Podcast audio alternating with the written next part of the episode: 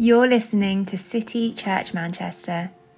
We are a church that invites everyone to enjoy Christ for the glory of God. If we can serve you in any way, then visit our website at citychurchmanchester.org to find out more. We're going to have our Bible reading now just before Ralph comes. So if you could turn up Luke chapter 19. I'm going to be reading verses 1 to 10. Luke chapter 19, verses 1 to 10. If you're brand new with us today, again, let me give a very warm welcome. Uh, we've been going through a series in Luke's Gospel looking at the theme of God's kingdom, looking at the theme of the kingdom of God. And this next very exciting passage uh, will reveal, again, something new, something refreshing about the kingdom that God is bringing in. So let me read to you from Luke chapter 19, verses 1 to 10. Jesus entered Jericho and was passing through. A man was there by the name of Zacchaeus. He was a chief tax collector and was wealthy. He wanted to see who Jesus was, but because he was short, he could not see over the crowd. So he ran ahead and climbed a sycamore fig tree to see him, since Jesus was coming that way. When Jesus reached the spot, he looked up and said to him, Zacchaeus, come down immediately. I must stay at your house today. So he came down at once and welcomed him gladly. All the people saw this and began to mutter, He is gone to be the guest of a sinner. But Zacchaeus stood up and said to the Lord, Look, Lord, here and now I give half of my possessions to the poor, and if I have cheated anybody out of anything, I will pay back four times the amount. Jesus said to him, Today salvation has come to this house, because this man too is a son of Abraham. For the Son of Man came to seek and save the lost. Uh, let us bow our heads as we prepare uh, to come to God's word together. Lord Jesus, thank you that you speak to us. You've spoken not just in the past, but you speak today in the present through the power of your Holy Spirit. Give us ears to hear. Give us hearts that are soft to receive, we pray. Amen. Uh, well, upstairs in my office, um, I have a, a, little book on my bookshelf. Uh, and it's a book that tells the account of the author C.S. Lewis's conversion. Uh, the title of the book is The Most Reluctant Converts. And that kind of gives you an idea of, of what happened to C.S. Lewis. Uh, if you were here a few weeks ago, actually, Brent uh, Harriman shared something of Lewis's testimony. He, he went out for a long walk with some of his good friends, Hugo Dyson and J.R. Tolkien of Lord of the Rings fame. And then several days later, it happened. C.S. Lewis recalls that he was riding in the sidecar of a motorcycle on the way to Whipsnade Zoo. But when he got in the sidecar, he was not a Christian. When he got out of the sidecar and went to see the giraffes, he was. That's C.S. Lewis's story. Uh, for me, the same thing happened, but not in a sidecar on the way to Whipsnade Zoo, but rather in a deck chair in the back garden of my parents' house. I hadn't been chatting to J.R. Tolkien, but I had been chatting to my mate Matthew, who has gone on since to be the producer of David Attenborough's wildlife documentary, so there are some similarities there.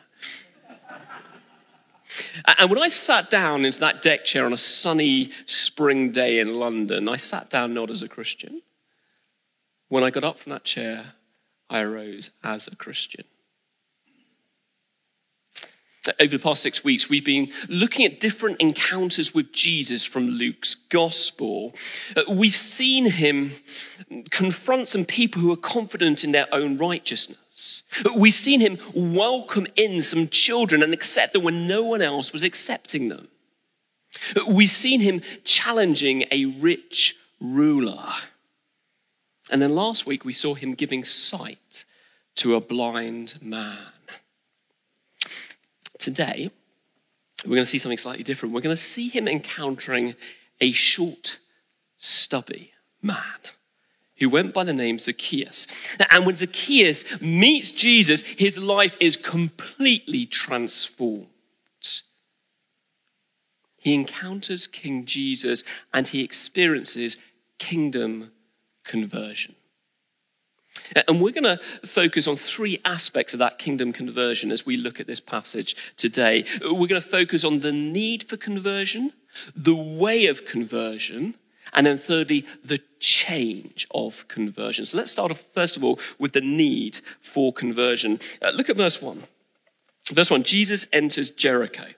Uh, now, Jericho was a major trade route. Uh, so when he arrives in the city, he is confronted by a huge crowd. Verse 3. And among the crowd, or rather, I should say, over the crowd, hung this man Zacchaeus, balancing delicately on the branch of a sycamore fig tree. Verse 2 tells us two crucial things about Zacchaeus. It tells us that he was a chief tax collector and that he was rich. Now, those two things, they go together. Uh, when we hear that word tax collector today, we, we tend to think of someone who works at New Bailey for HMRC. That's what comes to our mind. Now, saying you work for HMRC, that may be a conversation killer at a party, but it's still a pretty prestigious job to do. It's a respected profession. Things were very different back in the first century. You see, tax in the UK, it is collected in order to pay for roads, in order to fund education, in order to fund the health service. Tax is used for good things. In the first century, tax was more like a, a protection racket. You see, Rome was the occupying power. And they imposed tax as a way of extracting resources from the states that they had taken over. So, so they charge 50, 60, 70% for people to trade and pass by on trade routes. And they collect this tax through local officials. And that is what Zacchaeus was. Zacchaeus was an Israelite. He, he, had a Jewish name. The name Zacchaeus is the Jewish name. So, so he was a native, he was a local. But he was working for the enemy.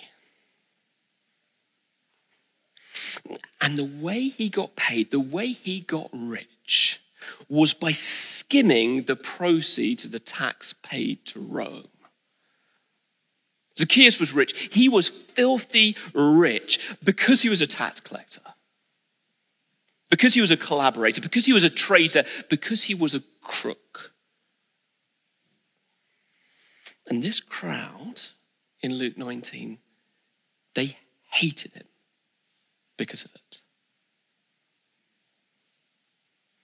And what's Jesus do? Well, verse 7, he invites himself round to Zacchaeus' house, and verse 7 the crowd sneer. He's gone to be the guest of a sinner. We need to understand something of the context here. You see, if, if we go round to each other's house for dinner, it's, it's, just, it's just nice, isn't it? We're just sharing food, we're just hanging out, we're getting to know each other. It wasn't like that in the first century. Remember, in the first century, there was no electricity. So, so you, when you went back to someone's home in the evening, it was entirely dark. It was the time before the family went to bed. Uh, so when you had someone round, you were saying that you were one with them, in partnership with them, in cahoots with them. And that is what Jesus was saying here. He ate with a traitor. How could you do that? Jesus? The crowd asked. Listen, because it's really important that we get this. no one, no one was in any doubt that Zacchaeus was in need of conversion. Everyone knew that. Zacchaeus, Zacchaeus was an awful man. He was terrible. He was, verse 7, he was a wicked sinner. Of course, Zacchaeus needed a conversion. What offended the crowd so much was that Jesus was willing to stay in his house before there had been any moral transformation. But look at verse 10. That is exactly what Jesus came into the world to do. The, the Son of Man came to seek and to save the lost. Now, it's really interesting. The last time that little word for lost was used in Luke's gospel was back in chapter 15. In chapter 15, Jesus tells three parables about three things that have been lost the, the lost sheep, the lost coin, and then thirdly, the lost son. Now, in the parable of the, the lost son, there are actually two sons. Uh, there's the younger son, uh, the, the younger son who, who, demanded his inheritance from his father. He effectively said to his father, Father, I, I want you dead. I just want your money right away. That's what the younger son did. And then he took the money and he spent it on booze and brothels. But then there was an older son as well. Now, this older son, he, he always, always sought to please his father. He was the perfect son. He did everything right, lived a completely upright life. But here's the thing when the younger brother came back, the older brother, he was furious. Absolutely furious because his dad welcomed back to his younger brother. And at the end of the parable, there is this tragic thing that happens. There is a party going on. And in the party, at the center of the party, is the younger son, the, the younger brother, being embraced by his father, being the toast of the party. But outside stands the older brother who refused to go in. Do you know the point of that parable? The point is this According to Jesus, there are two ways to be lost. You see it throughout the whole of Luke's gospel two different ways to be lost. You can be lost in your unrighteousness, in your sin. That is the younger son in the parable. That is Zacchaeus in Luke chapter 19. But you can be lost in your righteousness too. That's the older son. That's the crowd in Luke chapter 19. And here's the point both groups need to be saved, both groups need a conversion, but only one is willing to receive it.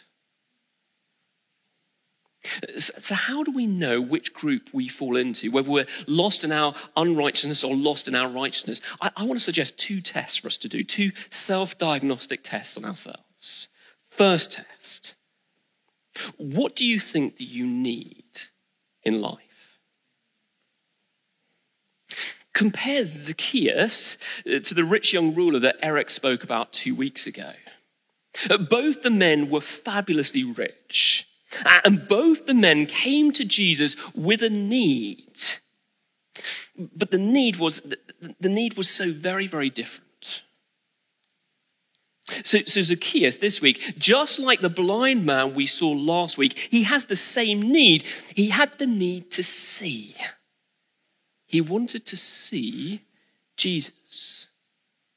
But because Zacchaeus was short, he couldn't. What about the young rich ruler? What was his need? Look back at verse 18 of chapter 18. He recognized he had a need as well, and he said, Good teacher, what must I do to inherit eternal life? Do you see the difference? Zacchaeus' need was rooted in his dependence. He depended on seeing Jesus. The rich man's need was for independence. Uh, tell me what I've got to do, Jesus, the rich ruler says. Look, look, I've got all of these resources. Look at all that I've done. I'm respected. Now just tell me what I need to do to get over the line and be with you. But when Jesus tells him that the one thing he needs to do is to surrender his independence by letting go of the thing he's placed his hope and security in his wealth, the rich young ruler can't do it. He'd rather walk away than surrender his independence to Jesus. So that's the first test. What do you need? The second test is how do you speak about sin? How do you speak about sin? Uh, look at what the crowd, those lost in their own righteousness, look at what they say. Verse 7, they say, He, Jesus, he's, he's gone to be the guest of a sinner. People lost in their own righteousness, they use sin as a label for other people. It's exactly what we saw in the parable of the Pharisee and the tax collector a few weeks back. Remember that the Pharisee, he, he prays, uh, it's again it's in chapter 18, verse 11. He prays and he says, God, I thank you. I thank you that I am not like other people. I am not like this tax collector. I am not a sinner. And then the tax collector beats his breast. He cannot look up. And he says, God, have mercy on me, a sinner. What do you need? How do you pray? Are you always asking God for a secure job, for, for good pay, for a happy family, for good health? Are you always asking Him for things that enable you to be independent from him? Or do you simply desire Jesus? Uh, do you realize you'll need to depend upon him each and every day? And when you talk about sin, are you always talking about other people? Or are you talking about yourself? Listen, if, if you're here this afternoon and you're sat here and you're thinking, oh, I'm just too terrible a person to ever become a Christian, then can I say to you, you are both profoundly wrong. Because Jesus came to save people just like you. But you are also in the very, very best of positions because all you need to do is depend on Him to give you the very thing that He came into the world to give you. Jesus came for people just like you. Jesus came only for people like you. But can I speak to, to those of you who are regulars here? If, if you've been here and you're a regular, you'll know that we, we tried to buy a, a church building a couple of months ago. Uh, and we weren't successful in raising the money. We didn't manage to buy it. Now, we were disappointed. And I think there were lots of good reasons for us to be disappointed about not getting that building. But if you're anything like me, then perhaps one of the reasons that you were disappointed was because you were holding out for a building which was slightly more comfortable. And by slightly more comfortable, I mean you were holding out for a building where when you walked into the front of it, you didn't have to walk over someone who had passed out at the entrance. Or, or a building where you didn't need to regularly rub shoulders with people who are just a little bit difficult. You were hoping for a building that, frankly, is just a little bit more comfortable for respectable people. You know, as I read this passage, I had to check myself this week on that. Because deep down, I feel a bit of that. But that is exactly, exactly what the crowd was saying in verse 7. lost in their self righteousness. Everyone here today needs conversion conversion from our sinfulness and conversion from our self righteousness. Secondly, uh, notice the way of conversion in these verses. Uh, Zacchaeus, he, he wants to see Jesus. So what does he do? Well, verse 4, he runs. Now, now remember, Zacchaeus was a prominent man. Everyone knew him. He was very, very wealthy. But people hated him, but he still wanted to retain his dignity. And yet he ran. Something that no self respecting man in the first century would do. And then after running, he climbs up a tree. I mean, that's the sort of thing a kid does, not a grown man. In his pursuit of Zacchaeus, in his pursuit of Jesus, Zacchaeus was willing to get embarrassed. He was willing to humiliate himself. Uh, can I speak to those of you here today who are not yet Christians? Thank you so much for coming and being here. I realize that there is a cost involved in you being here today.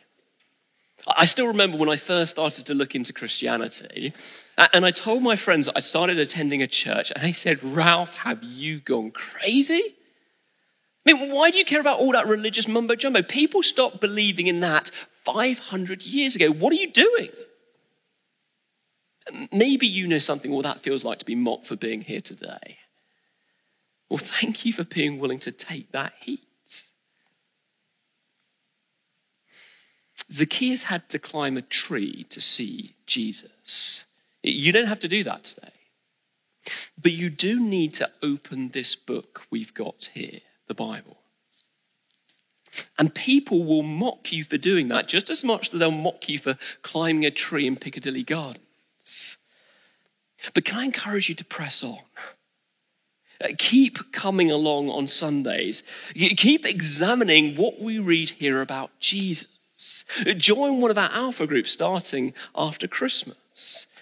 Be willing to be embarrassed by looking into Jesus because it is worth it. And notice how Jesus responds to Zacchaeus. Zacchaeus thinks he is the one doing the seeking. And he thinks that he's successfully concealed himself among the, the sycamore fig tree leaves. But Jesus walked right up to the spot where he is, verse 5. He looks up, he calls Zacchaeus by name, and then he says, Come down, I must stay at your home today. I must stay. The last three times that Jesus has said, I must, in Luke's Gospels. in chapter 9, verse 22, chapter 13, verse 33, and chapter 17, verse 25. The last three times he said he must do something. Do you know what he was talking about? His death. And as he said, I must, what he's been saying is, I must do it because it has been planned. Since before time began, God the Father, God the Son, God the Holy Spirit had planned that Jesus would go to the cross to make salvation possible. That's why Jesus must go to the cross. Now, do you see what he's saying here in chapter 19, verse 5? It's a game changer. He's saying, Zach, Zach, this meeting between you and me, it isn't a coincidence. It's not just happened. No, this has been ordained from before time began. It's been my plan with the Father that I would meet you right here, right now, in order for something to happen. Uh, perhaps you know that in theology. There's, there's a great debate uh, about whether it is us that choose God or God who comes and chooses us. Well, can you see what this passage is saying?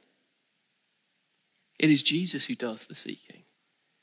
It, yes, it might feel like we're searching after him, but really we only search after him because he first came to search after us. Those of us who are Christians, we can testify to how God has done that in our own lives.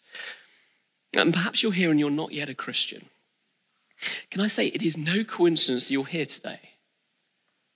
God has so engineered the events of your life that the friend who invited you, the, the spouse you're married to, so that at this moment, in this time, at this place, you are meeting Jesus right here in Luke chapter 19. And he is saying to you this afternoon, come down from your tree. I want to stay with you. Now let's pause here. Because I think it's really easy to misunderstand what becoming a Christian involves, to misunderstand what getting converted means. You see, I think we sometimes assume that it means subscribing to a certain set of beliefs. So if I believe that Allah is God, then I convert to Islam. If I believe that Vishnu is God, I convert to Hinduism. If I believe that there is no God at all, then I convert to atheism. Or, or, or else we treat conversion like Christianity is a religion. Uh, religion says, do this and you'll be rewarded. Uh, so Buddhism says, do the noble eightfold path and you'll reach nirvana uh, virtue signal on Twitter, and you'll become a social media influencer.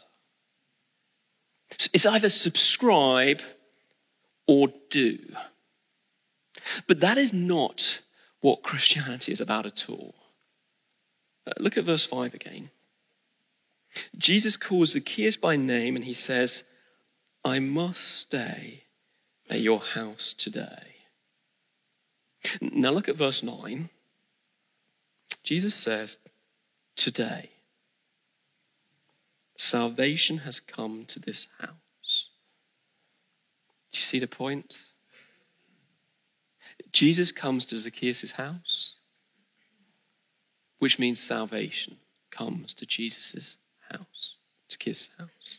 You see, the heart of Christianity, it is relationship, not religion. The way of conversion is being, not doing.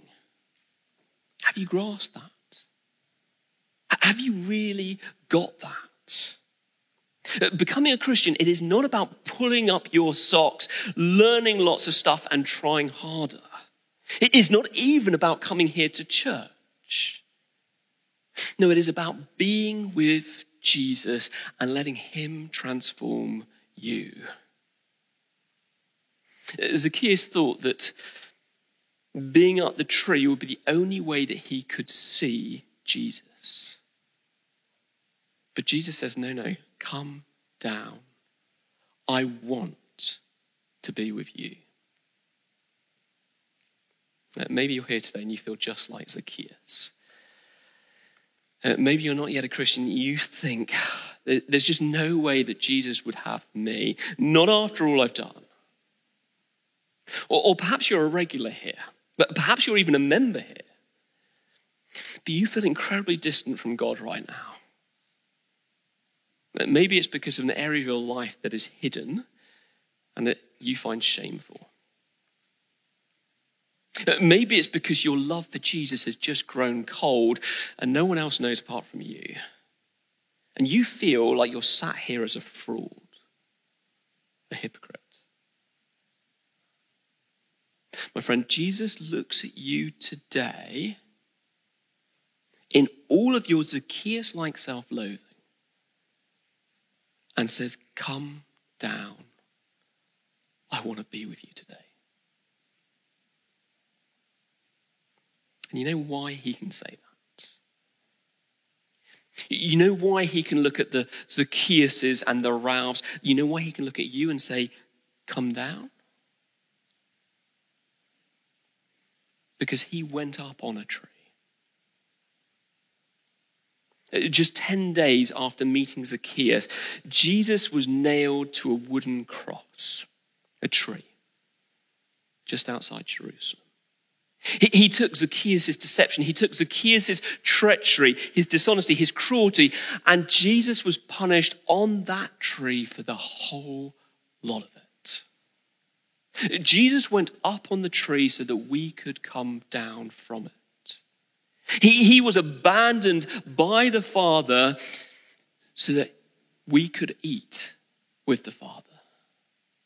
He was lost so that we could be found. The Son of Man was cut off so that, verse 9, we could become sons. That is the way of conversion. Jesus' initiative, his work, not ours. But you know, it does lead to real change, which brings us to our third point the change of conversion. Look at verse 8 with me.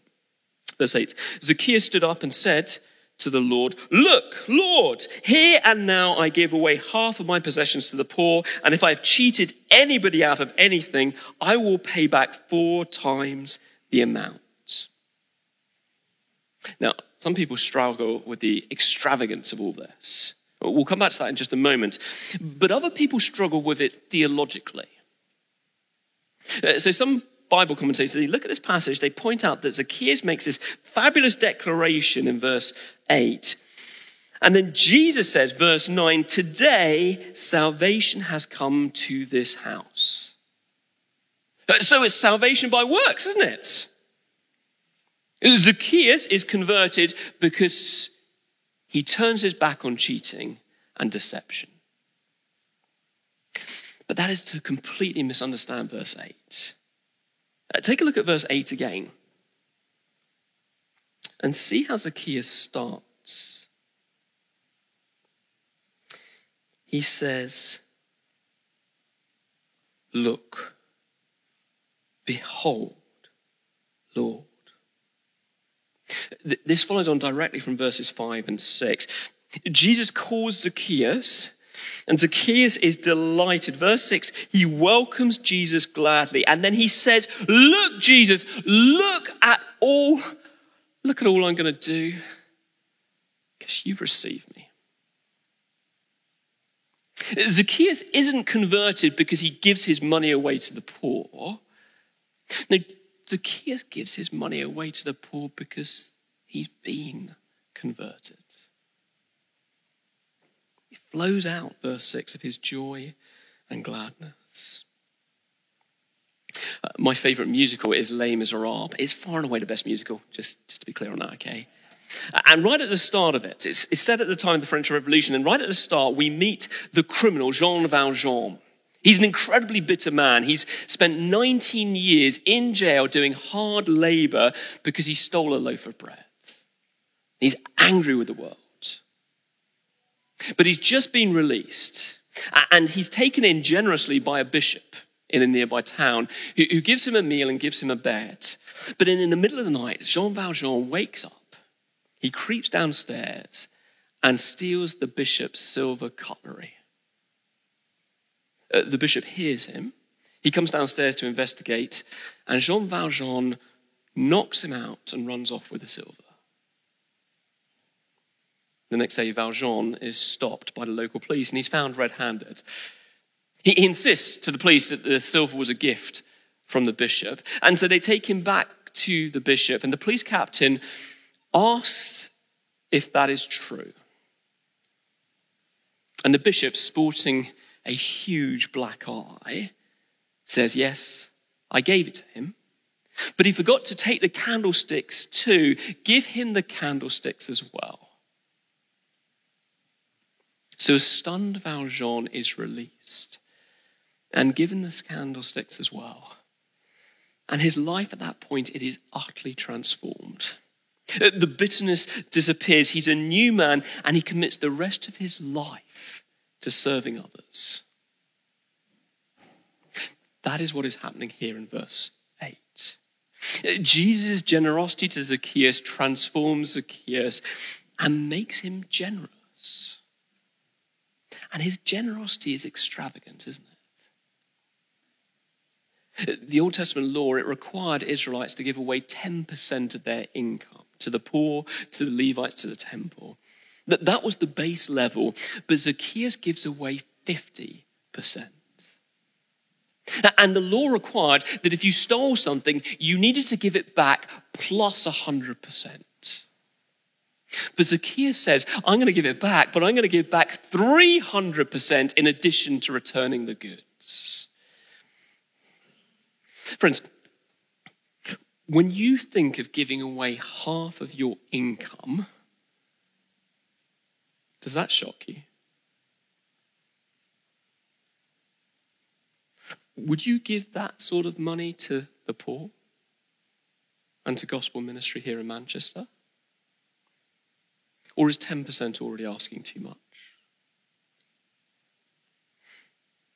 Uh, when you think about repentance, not talking about money here, but talking about sin in your life,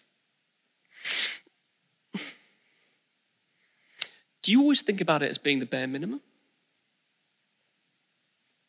Uh, let me make this concrete for you. I know that a good number of you right now are struggling with alcohol, struggling with drinking too much, getting drunk. Is the idea of setting yourself an alcohol limit of just one drink a night or, or stopping drinking alcohol altogether, does that sound too much? Well, I know a number of you are really struggling with being sexually pure in your relationships? Is the idea of stopping meeting together just on your own in each of your homes before you get married, do you view that as a step too far? Too radical? If that does sound too much to you, then can I suggest what you need is not greater accountability in those areas? It's not some special trick of discipleship. What you need is to grasp the gospel more deeply. The gospel is the thing that transforms our hearts. The gospel asks us, makes us ask, not how little can I give, but how much can I give? It makes us ask, not what can I get away with, but, but what can I do? It asks, not how much do I need to serve, but how much can I serve? You know why?